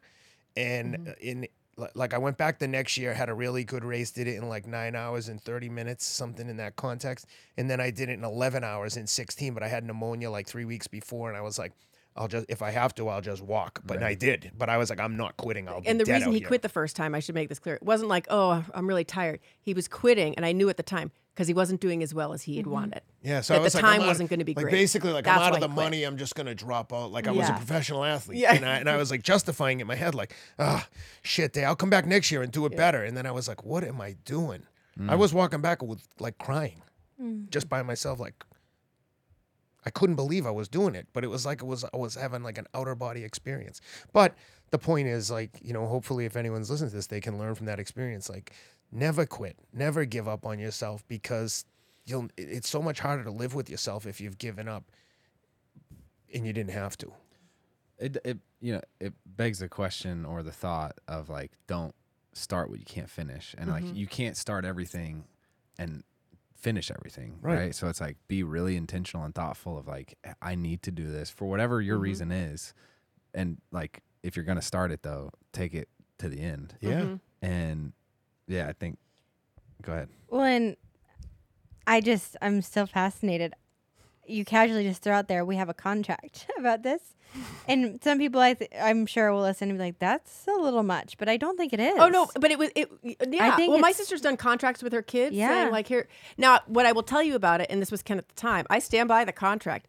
It was like to him, it was sort of a joke. Like, Yeah. And I I do a lot of like you know I'm like a teacher at heart, so like all right, we're gonna have a contract, and, and I do it with a sense of fun, and like but just so we're clear, like, and he really i love d- it didn't, but he didn't really follow the contract. Yes. It took me a little while to get to the point Yeah. we're at where it's everything is Yeah. balanced Nah, now. Like, yeah. Yeah. like Yes. if we go skiing, I get up at five and run before we go skiing so that my running doesn't interfere with anyone else's. And sometimes it does, but I try not to let it because I like what I do and I don't want it to interfere or cause resentment at our house. So I try to work it in much around what everyone else is doing. When we're going on vacation, I get up super early and do it. And it's just, you just, I, I was talking to a friend today. He's like, Yeah, I'm going to try to get up and run tomorrow. I go, Dude, don't try. Just do it. What are you talking about? Try. If your meeting's are not till eight, like getting up at five isn't that crazy once in a while. Well, and I, I brought up the contract because if people think it's extreme, I think they're failing to recognize that you guys don't say that you you're you haven't explicitly said like we have this process of how we protect our marriage and stuff. You've it's just woven in between Mhm. your relationship of we know we do things extremely, which Mhm. not many people can like do what you do. But you've figured it out in such a beautiful way Yeah. of the communication and preparation that you guys put into each decision is something that a lot of people fail to do. And it's Mhm. not until they're a year or two years or three years committed into preparing for an Ironman that the balance gets swayed so badly that they can't come back from it. That's right. Well, and it's like you said, well, how as a spouse do you keep someone in line, someone who can be obsessive? He was obsessive the first time around going to Ironman. It Yeah. was like, he doesn't know. So it was like, okay. And the, the, the contract was like, you know, after you work it, then you come home Yeah. and you're present with the kids. You're, you're you know, and I, it was almost like that, that's your answer. But as the spouse, I was like, okay, well, I left him to his own and he didn't set up Mhm. boundaries. He didn't recognize this is not So I'm going to kind of say, I think I was, I don't know if I was pregnant, but I did have like rub my feet once a week. That never happened. You know, Yeah. I put in some fun ones and I thought Yeah. maybe those didn't happen, but it was because he, he didn't know the boundaries. So I was like, okay, well, then I guess I'll have to set them. You use the term you enabled Ken, or Mhm. I thought. Did, have, have you ever feel like enabled Shelby in anything? I'd love to say I enabled her to any bad habits, but she doesn't have any. When I met Shelby, she had never ha- done any drugs. I Had still never never, seen, I didn't then never- start once I met him. No, no, but had never seen drugs. No, And and coming from I saw pop. I had worked in a maximum security prison for 4 Mm-hmm. years, had struggled with addiction, had gone through like hell and back, like with my own lifestyle of like, I mean, I grew up in an aggressive place with aggressive people. There was a time where, for a, a year or two, like in the senior year of college and next year out of college, where I don't think that I went out with my friends in Boston and someone didn't get into a fight. It, which seems so crazy now thinking back because I like I'm not looking for fights, but these people were so aggressive that when I met Shelby and saw what her family was like, I was like, "Oh my god, this is the life that this is what's missing in my life. This is this is how I envision Wow. raising a family." So to say we came from two like polar extreme backgrounds would be an understatement. It Mhm. was like worlds colliding, but it worked because I think that we balance each other out a little bit in that she gives me a little bit more um, squareness and I give her a little bit more edginess. Were you an addict when you met? Yeah. unbeknownst to me. Wow. I was a functioning drug addict for like 10 years, Mhm. 24 7, round the clock, on opioids, year round, round the clock. How did you get out of it? At some point, I just like was like, I, I can't do this anymore. I went to like NA meetings. Well, it wasn't like a switch. It was Mhm. like a process. So the first time I got out of it, I um, I was when I was living in London. I went to NA Narcotics Anonymous and went to like a twelve step program and um, just got sober. And then I'd have like you know a month or two of sobriety. Then I'd be like back to being high. And then when I met Shelby, I was like kind of in the throes of it again. And um, at some point, I went to an outpatient detox where they give you some drugs to help with the withdrawals because withdrawals from opioids is like, man, when I when I meet other addicts that have gotten off opioids, it's like kind of like meeting someone from The Biggest Loser where you see someone and they're just huge, they're completely out of shape, and then you see them a year later and they've got abs and they're a Mm-hmm. bodybuilder. You're like, how did you do that? Mm-hmm. that is incredible. Good for you.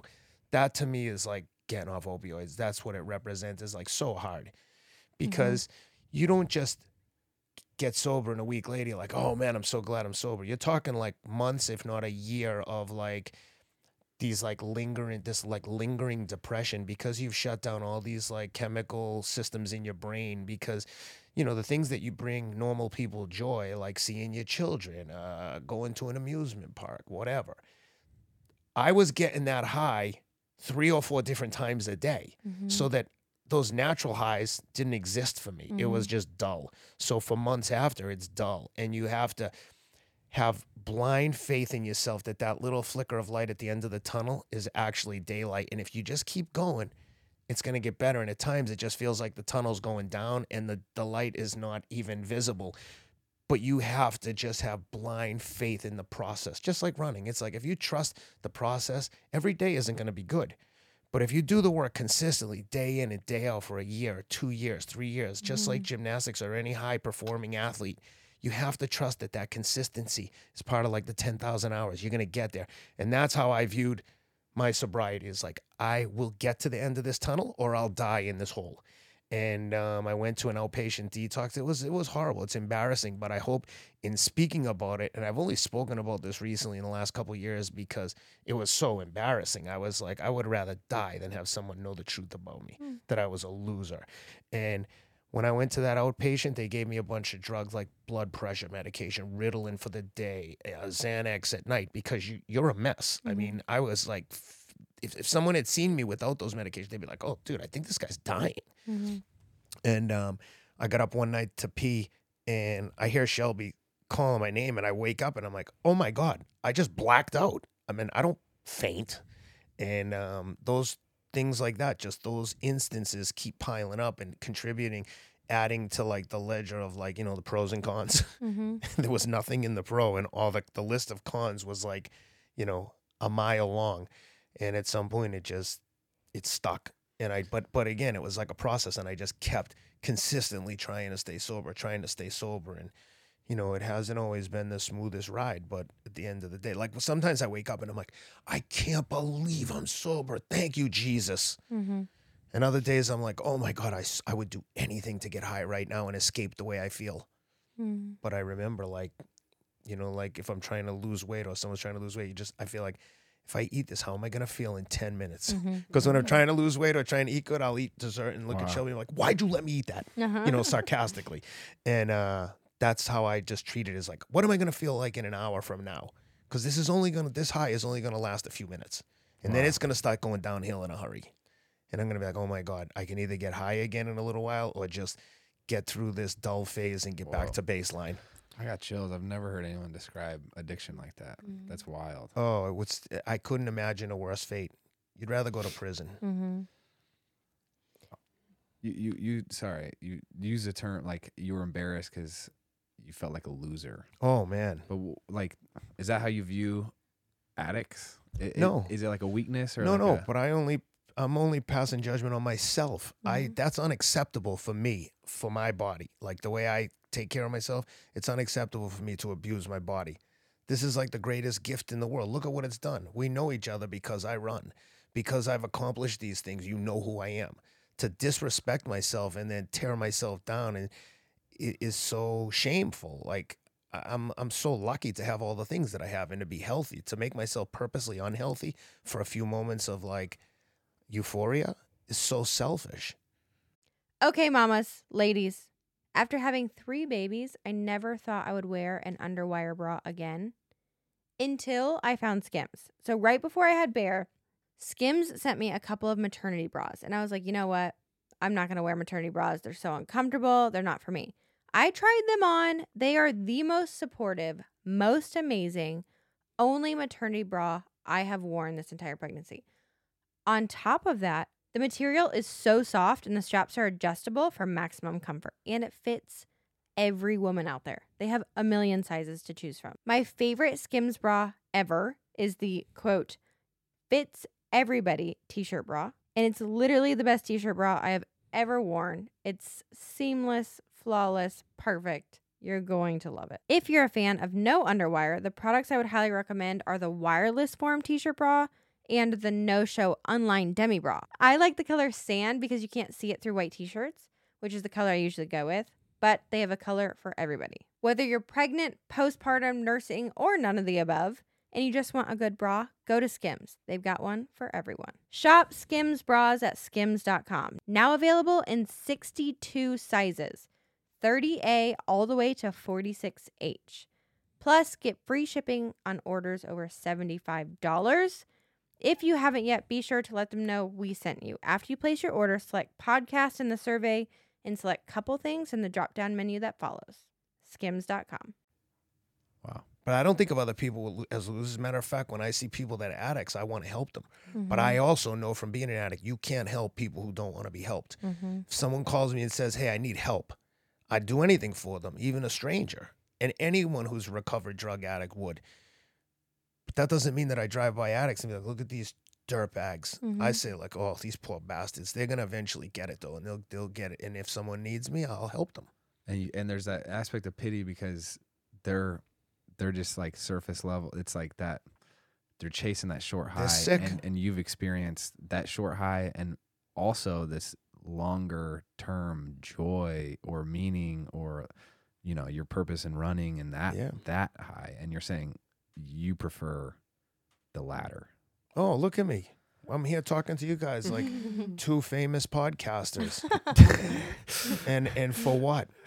You know what I mean? Like Mm. so yeah, I'm luckiest person in the world. Look at my wife. How I mean, how much I've got four beautiful children.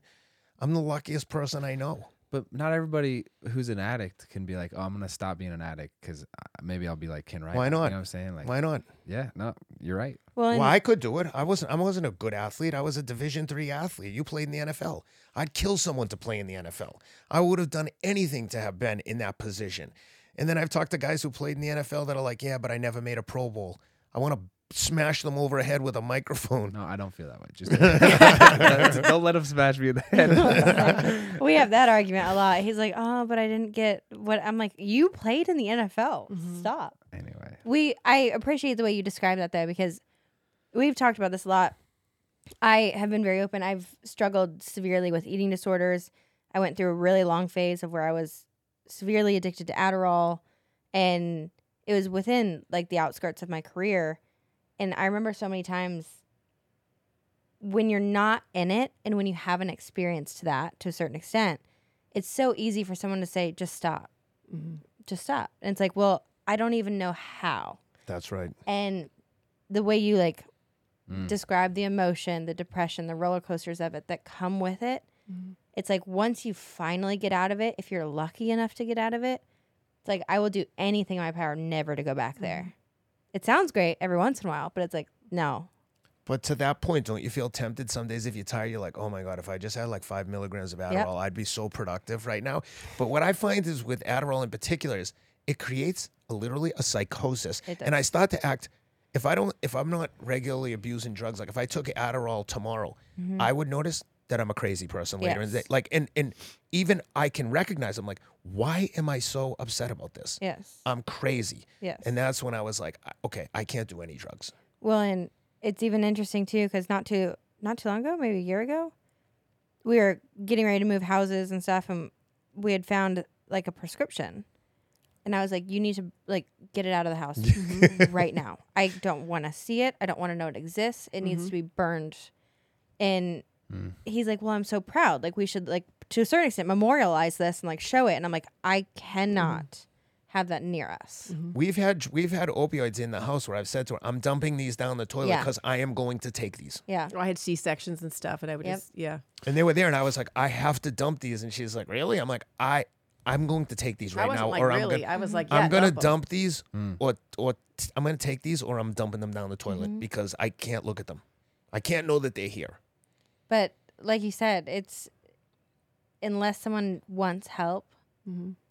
there's no there's no, No. hope for that. because it's because it's an impossible task Yeah. without hundred percent commitment from yourself. So to think you're gonna bully someone or guilt them into doing it, you're being naive. They'll Yeah. put they will put their addiction ahead of their most prized possession, their family, their loved ones. I mean, look at people like destroy their whole lives for mm-hmm. drugs. Drugs at that level of those of that kind of addiction that I was dealing with takes priority to everyone and everything. And it sounds crazy to someone who hasn't gone through it, but please believe, go drive through San Francisco or Philadelphia or New York and look at people whacked out on fentanyl. Do they look like they're happy? They've abandoned all sense of self to Yeah. chase getting high. but you're saying human willpower is stronger than that. That's the mm-hmm. only thing that might be stronger than that. Is that right? Do you think? If you if if you have to have the desire to quit, and that desire, let's just call it willpower. Mm-hmm. Oh yeah, if you don't have the willpower, no, no, no. You have to want to get sober like you want to live. Mm-hmm. Like it's like if you don't This want is- to, if you don't want to get sober, like like imagine if I'm holding you underwater in a pool, and for a minute or two you think it's funny, oh he's clowning, and then you realize he's not letting me up. How hard are you gonna fight to get out from under that water? That's the kind of fight you have to have to get off opioids, in my opinion. Mm-hmm. It's so interesting because Shelby's this, you know, seemingly straight laced actress, you know, helping She is. special needs, and then you know, Yeah. Well, I are with- remember it always makes me cry. When I first met Ken, I remember he would have these erratic behaviors, which I was like, I don't know. Like, I just, mm-hmm. it was very hard to figure out. But he was a really good person and blah, blah, blah. And I remember saying to my best friend who I was living with at the time when we were dating, and I and I, I said, I'm like, this is so frustrating. I'm like, he is this aggressive kind of like impa- really impatient. I'm like, but he's I, I I said I just see him as like a kindergartner and he's the kid that's getting in fights at recess and then he comes in and he's picked me and he's mm-hmm. like, Hey Mrs. Rideout, I have dandelions for you. Mm-hmm. You know what I mean? It's like this really he was always this like hmm. really opposite thing. And so I just always I couldn't let go of like, no, he's a really good person. There's just something going on. And it took me a long time to realize like, is it mental health? Is it dr- like there was a point at which then I understood. I was like, okay, there's drug, but even still, it was like it's a long process. It's not just stopping the drugs. There's behaviors and everything else, and it takes a while, I think, for your mind to kind of resettle itself or find itself for the first time of of different things. So it it was rocky for me to try and figure out but at the same time, I did have a nice upbringing, and so I don't pass judgment on people. Other than I, I remember saying to him like when we first met, he was like really into money, and it was like embarrassing to me. Like so, he would like bought me Manolo Blahniks. Is that what they? I, I would say it wrong. Whatever those fancy shoes. Yeah. It was like eight hundred dollars for shoes, and I, I was like, so I just returned them because I did. They were just regular black pumps, and so I returned them. He's like, "Why'd you return them?" I'm like, "Cause you don't have to buy me. Sho- you don't have to buy me shoes." Like, and he we would go out to dinner, and people didn't even do like the fake reach for the pocket. Like we went out with another couple, they just mm-hmm. assumed Ken was paying, and I was like, "These people aren't your friends. They're Yeah. not." So he was he was really into all that stuff, and all this stuff. I, I remember saying to him, "I go, I feel like you're supposed to live in the middle." But like you grew up really poor and kind of with some bad things. Then he went to London and and was going on yachts and going to Monte Carlo. Do, he, then he started earning a ton of money. This before he met me, and then he met, and I was like, I think you're supposed to live in the middle. It's really a fun place to live where everything's it just t- it- moderate. It, like took a you know, while to get to that point, though. When you're poor and you have nothing, and then you have money, like buying a Rolex watch and having a fancy car is how I tell the world, like, look how successful I am. Yeah. But it me like it didn't take long for me to figure out like what the hell am I doing? I, I went for a job interview once at Credit Agricole at the French bank, and I had on a Rolex watch and uh, Shamrock cufflinks, and the guy said to me, it was the best question. He said, "What says more about you, that watch or those cufflinks?" And I said, "Oh, that's a good question." I said. I'm gonna say the cufflinks because the watch just says I'm an insecure buzzard who wants you to know how successful I am, and the cufflinks kind of like Irish represent where I'm from in Boston. They're antiques. I actually got them in this cool. There's a cool story behind them, and I'm really proud of them. So I'd say the the cufflinks say more about who I am, like as a quality person, and the watch just tells you like, oh, this is an insecure guy who wants you to know he's successful. Mm-hmm. But it took a while to get to that point. Wow. What you didn't ditch him when you found out he was on drugs? no, we well, I will say when we dated, there was a number of makeups and breakups mm-hmm. because I couldn't figure out like yeah. he's still not a great traveler. He's kind of impatient. And I'm like a special ed teacher. So I'm like, well, hey, we're fine. We'll get there, we- you know. Yeah. And so I remember driving one time, we were going somewhere on a vacation, we were dating, and I was like, uh, this is not going to work. Like, he was just like a maniac, just like real. And I, th- there were drugs involved at that I time. get, I get very anxious about traveling. Not nervous. I'm just like, gotta get there. Yeah. We gotta get there. They can't take our bags before we get off. Those bags are staying with me. Yeah. I mean, it's so bad that like literally I had four kids and I was like, hey, why don't you take a separate flight? I had like four kids under four kids under five. I'm like, it's not a problem. We'll just meet you on the other end. You- I mean, and maybe call that enabling. It was really more for me. I'm like, I'm gonna have an awesome trip with four four babies. It's easy compared to traveling with Ken. Um, Funny. but so so there now, were though. there were some makeup breakups. Um, but there was like no choice. It was just like, well, this guy's a maniac. Like what? but no, and and throughout our marriage, because so the the drugs did continue into the marriage, but un, uh, you know a lot of it's hidden behavior. So while I am, I wouldn't say I'm. He thinks I'm naive. I'm actually not that naive. Like I was like, oh, like I said, yes, I've never seen cocaine in my life.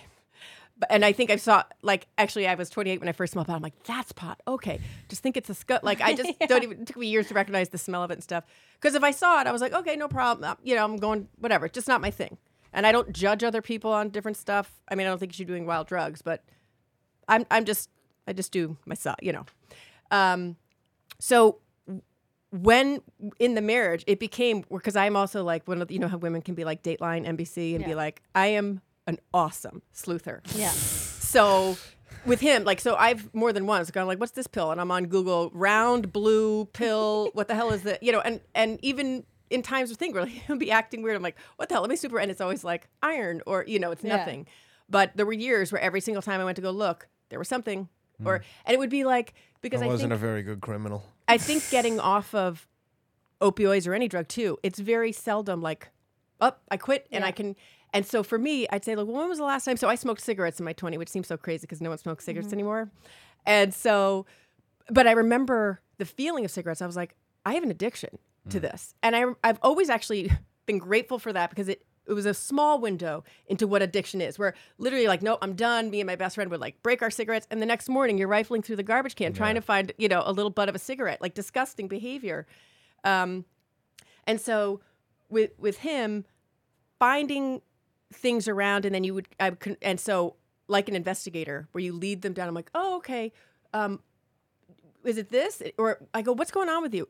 Not nothing. I'm like did you take anything? He's like nope nope and I go did you take a Benadryl he's like yeah I took a Benadryl now Dateline will tell you all of a sudden you didn't take anything and now I've given you I've given you an easy one. Oh well was it that? Because Benadryl you're not gonna get in trouble. Was it a Benadryl? Yeah, oh yeah, I took a Benadryl and I was like, got him. So it was so I did become more savvy with it. Um and it certainly was frustrating. And I think if someone is not willing to change, he always um wanted to change and always was trying different things. He just wasn't like consistent with therapy, whatever. And so I'm like, I, I'm I'm in it for the long haul, you know. But there's a point at which if you are going to continue to do things and it disrupts the children and different things, and also just as a loving partner, I'm like, you're not. It's very hard to see a partner who you're like, life could be so much better than what you're mm. doing. This isn't working. It's not working for you. So I'm here to help you in any way. And that's why it was like, okay, I think that's probably why I enabled some of the running. Okay, well, he's out running. He's not, mm-hmm. and, and he's really into this. He's really positive. He's That- feeling really good about it. this is what. I mean though about someone has to be ready to quit because mm-hmm. even br- being browbeaten and, and caught lying all the time isn't enough.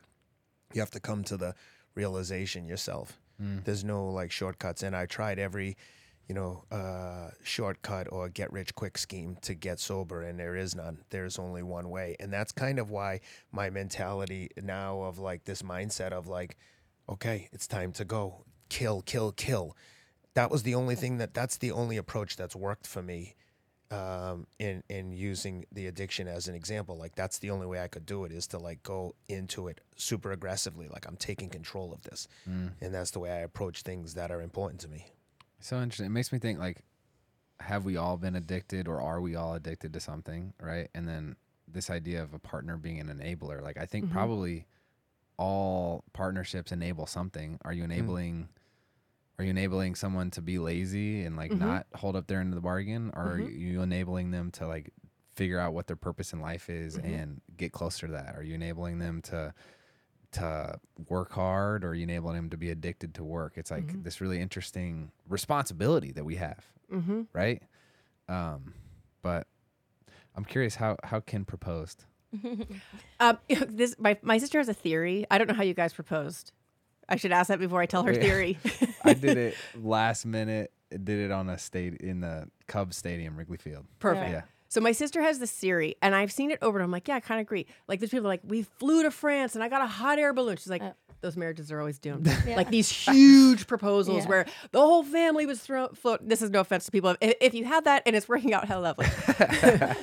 so, um, my parents live in Shelter Island, New York, and we were Ken wanted to go out there, so we were driving out, and he was literally going like hundred.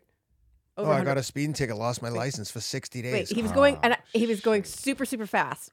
In his car, I couldn't necessarily tell. And we get pulled over, and he goes, "Hey," he turns to me and he goes, "I go, oh, were you going fast?" Clueless, are you going fast? He goes, "Yeah." Listen, if he takes me away, just go to Shelter Island. It's gonna be fine. I, I go, was going so "What?" fast, I was like, he might arrest me. Yeah, I was going and I go, what, I go, what are you talking about? He's just gonna give you a ticket. He goes, I was going pretty fast. Like Keep in literally mind, it was take the, me. it was the dead of winter. We were driving out to the end of Long Island, where her parents lived, like out in the Hamptons in Shelter Island, and um, her dad was leaving to go. He was writing a book, so he was going to the library. So I was trying to catch him before he left. So I get stopped, get the tick. The guy didn't even give me a ticket. He's like, "Here's a summons. See you in court."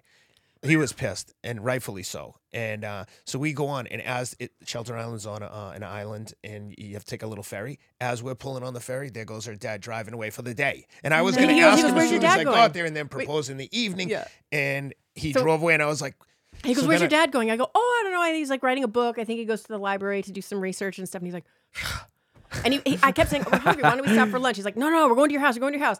But he sees my dad go, he's like, "Let's just stop for lunch." And he was like all dull. And anyway, so I went to go. We went out to my parents' house. I took a nap, and he went to go ask my dad permission, and. uh so my dad's like, oh, okay. And he goes, okay, well, if you guys want to look out the window, I'm going to go do it right now. Like Ken, and I think it was like dude. 24 hours. Ken had bought the ring, flew, you know, yeah. So it was very quick in that regard. And so my parents live on the beach and we went down and we used to throw rocks and see who could hit the post with it and stuff. there was So a we were- piling out in the water, like, you know, maybe like 30 yards out. So we, and it was a rocky beach, and we just stand there. I could stand down there and throw rocks at this thing for like three hours. Yeah. just, just throwing rocks. So I was picking up a rock and he goes, Shelby, what do you think of this rock? And I turned around and he was, yeah. It was like no kidding. Oh, it was freezing. like 20 below zero. There was ice frozen all over on the um on the water, which is a bay. So for it to freeze, it's cold. Yeah. So we were down there and uh, it was I mean, it was beyond cold. It was Arctic. She's. I was like, "Come on, let's go walk down." She's like, "It's freezing out." I said, "Put on your mom's fur coat." and we walked down there. Yeah. Do you have any nicknames, Ken? No, No nicknames? Nope. You don't have any nicknames? for myself. Do people call you anything? Every all my kids have their own nicknames. Everyone in my life has a nickname from me, but none for me. But I'm, but I don't have any problems if you want to call me a nickname. no, no, no, no, I'm just curious. I, I like I love this bulldog approach. Like everything is like freaking like a Mike Tyson style. Like go get it. I Yeah, love I don't though. know if that's the best approach for everyone though, because I'd like to have some more like a little more peace in my life and a little more like chill. Have Well, you found that No, yet? but Sometimes, sometimes I can be very um zen, and I think I'm very like uh, sensitive and affectionate and loving. If in the right environment, but the minute I feel threatened, I'm very insecure. So the minute I feel threatened, I'm like, "Oh, you think I'm a you think I'm a jerk? Watch this." Now I'm gonna give you a he, reason will out not jerk to you like any me. day of the week. Yeah, and that's yeah. a huge um that's uh, uh, uh, uh, uh, something that i've got to work on it's i let other people control how i see myself and how i act towards them versus just being confident and secure in myself. When i'm at my best no one can affect me. When i'm at my worst everything affects me. but that's true of all of us. You Mhm. know, well self-reflection. Mhm. What were you gonna say, Shelby? I- I- he's he dating wise it was great. So you know when people are looking and doing dating apps and stuff and all these gameplay he doesn't play games which was so like i met him the next day. There were like flowers at my house like oh i hope i get to see you again soon like he's which was really nice i mean take away the drugs and all the lying it was great. But it was like what's nice about ken is like you get he's not fake at all. So like you'll know where you stand with him. And in business he's very upfront with people. He's very ethical and and stuff. So all of the stuff that matters is Yeah. great. The o- the thing that affects his behavior is insecurity really Mhm. which is again i think is true of everybody. That it's to me it's the worst th- thing that we all have. And so Mm. even when you were talking about parenting it's like he didn't come from maybe good examples so how do you how do you not pass that on? I think that it's you have to solve what solve whatever's going on in you and though it, it will be more natural. You know what i mean? But if you're still going into parenthood with the trauma or whatever they experience then that's going to get passed on even when you don't want it to. It's like alcoholism or anything like or abuse rather. Mhm. you don't want to do it, but you do it until you have just focus within and figure it out what fractures need to be fixed. And then I think parenting and being in relationships, I think that all becomes more of a natural thing. I like how you said that. Yeah, because sometimes I have the thought of like you can't always be thinking about you and your issues, but you said figure out what fractures you do. So have the look inside enough to figure out where you're broken. Mm-hmm. But then like I think the process of repair is almost like you need to look outside. Like people talk about service or like helping. You know what I'm saying? It's like this interesting balance. So it- that But- is so. So I was in my twenties, you know, reading self help books, and then there's a Yeah. period where you're like, I need a break. It's it's too much. It's so ego focused a little bit at one point, and you go over the top. And the best to me, I always tell my kids when I was going through miscarriages and my whole life, the I always say like God tests you with what is the test for you. Mhm. So for me, uh, not working at you know Goldman Sachs that wouldn't be a test for me. Uh, math's not my thing. I'm not into business in that way. But if God was saying, "Hey, I don't think I'm gonna, you're not gonna be a mom," I was like, "This is impossible. Uh, th- This can't be." And so it was a huge testing in my faith and everything else. And so my father took me for a walk at my best friend's wedding and was like, "Hey, this is," and Ken was awesome during all that. Like he was like, and I knew he wanted kids too, and he was like, "It's okay. I married you." Mhm. you know like it isn't we we Wow. can do whatever and but it was it was really an ego thing not ego partly probably but like i just felt like broken as a woman and i just i just wanted so many babies and and my dad was like you have to this isn't fair none of us know why this is happening to you but it is what it is and you just have to you can't you have a husband who loves you and you have to keep living you have to so my dad was saying like move your body you have to move your body every day which you know depression wise and all that um Mm.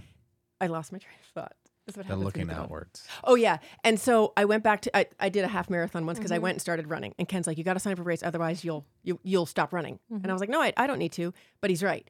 You almost have to have a goal because you otherwise you'll run three days on the treadmill and be done. And I was like, "No, no, I have this race, I have to keep," which I did. Um, but the other thing, I, I signed up for like Meals on Wheels, and I would go visit these old Yeah. Ladies, and it was the gift really is to yourself. It, it is absolutely taking just all the focus off yourself and just saying, "Okay, I'm going to go." paint these old ladies' nails and just talk to them, get them groceries, do whatever. Um, and it it completely switched everything Yeah. for me. Tell us about your app. Oh, so um, I was an actress and um, an interpreter, and I was a private tutor for like 20 years in New York to subsidize the acting and the stuff. And so then I got my babies, and I was like, I don't really. They called me for auditions. I'm like, yeah, great. And then I had my daughter Tensi, and I was like, oh, I have an audition on Thursday. I just didn't want to do it anymore. So I uh, had my daughter and my son almost immediately. We came home from Ethiopia in December, and my son was born in June. So I started out with two babies, which, by the way, one of my favorite things. They would be in. They were in a stroller. She's Ethiopian, and my son is blonde and pale. Uh, More than once, I'd be st- double strolling it through New York, and someone's like, "Are they twins?"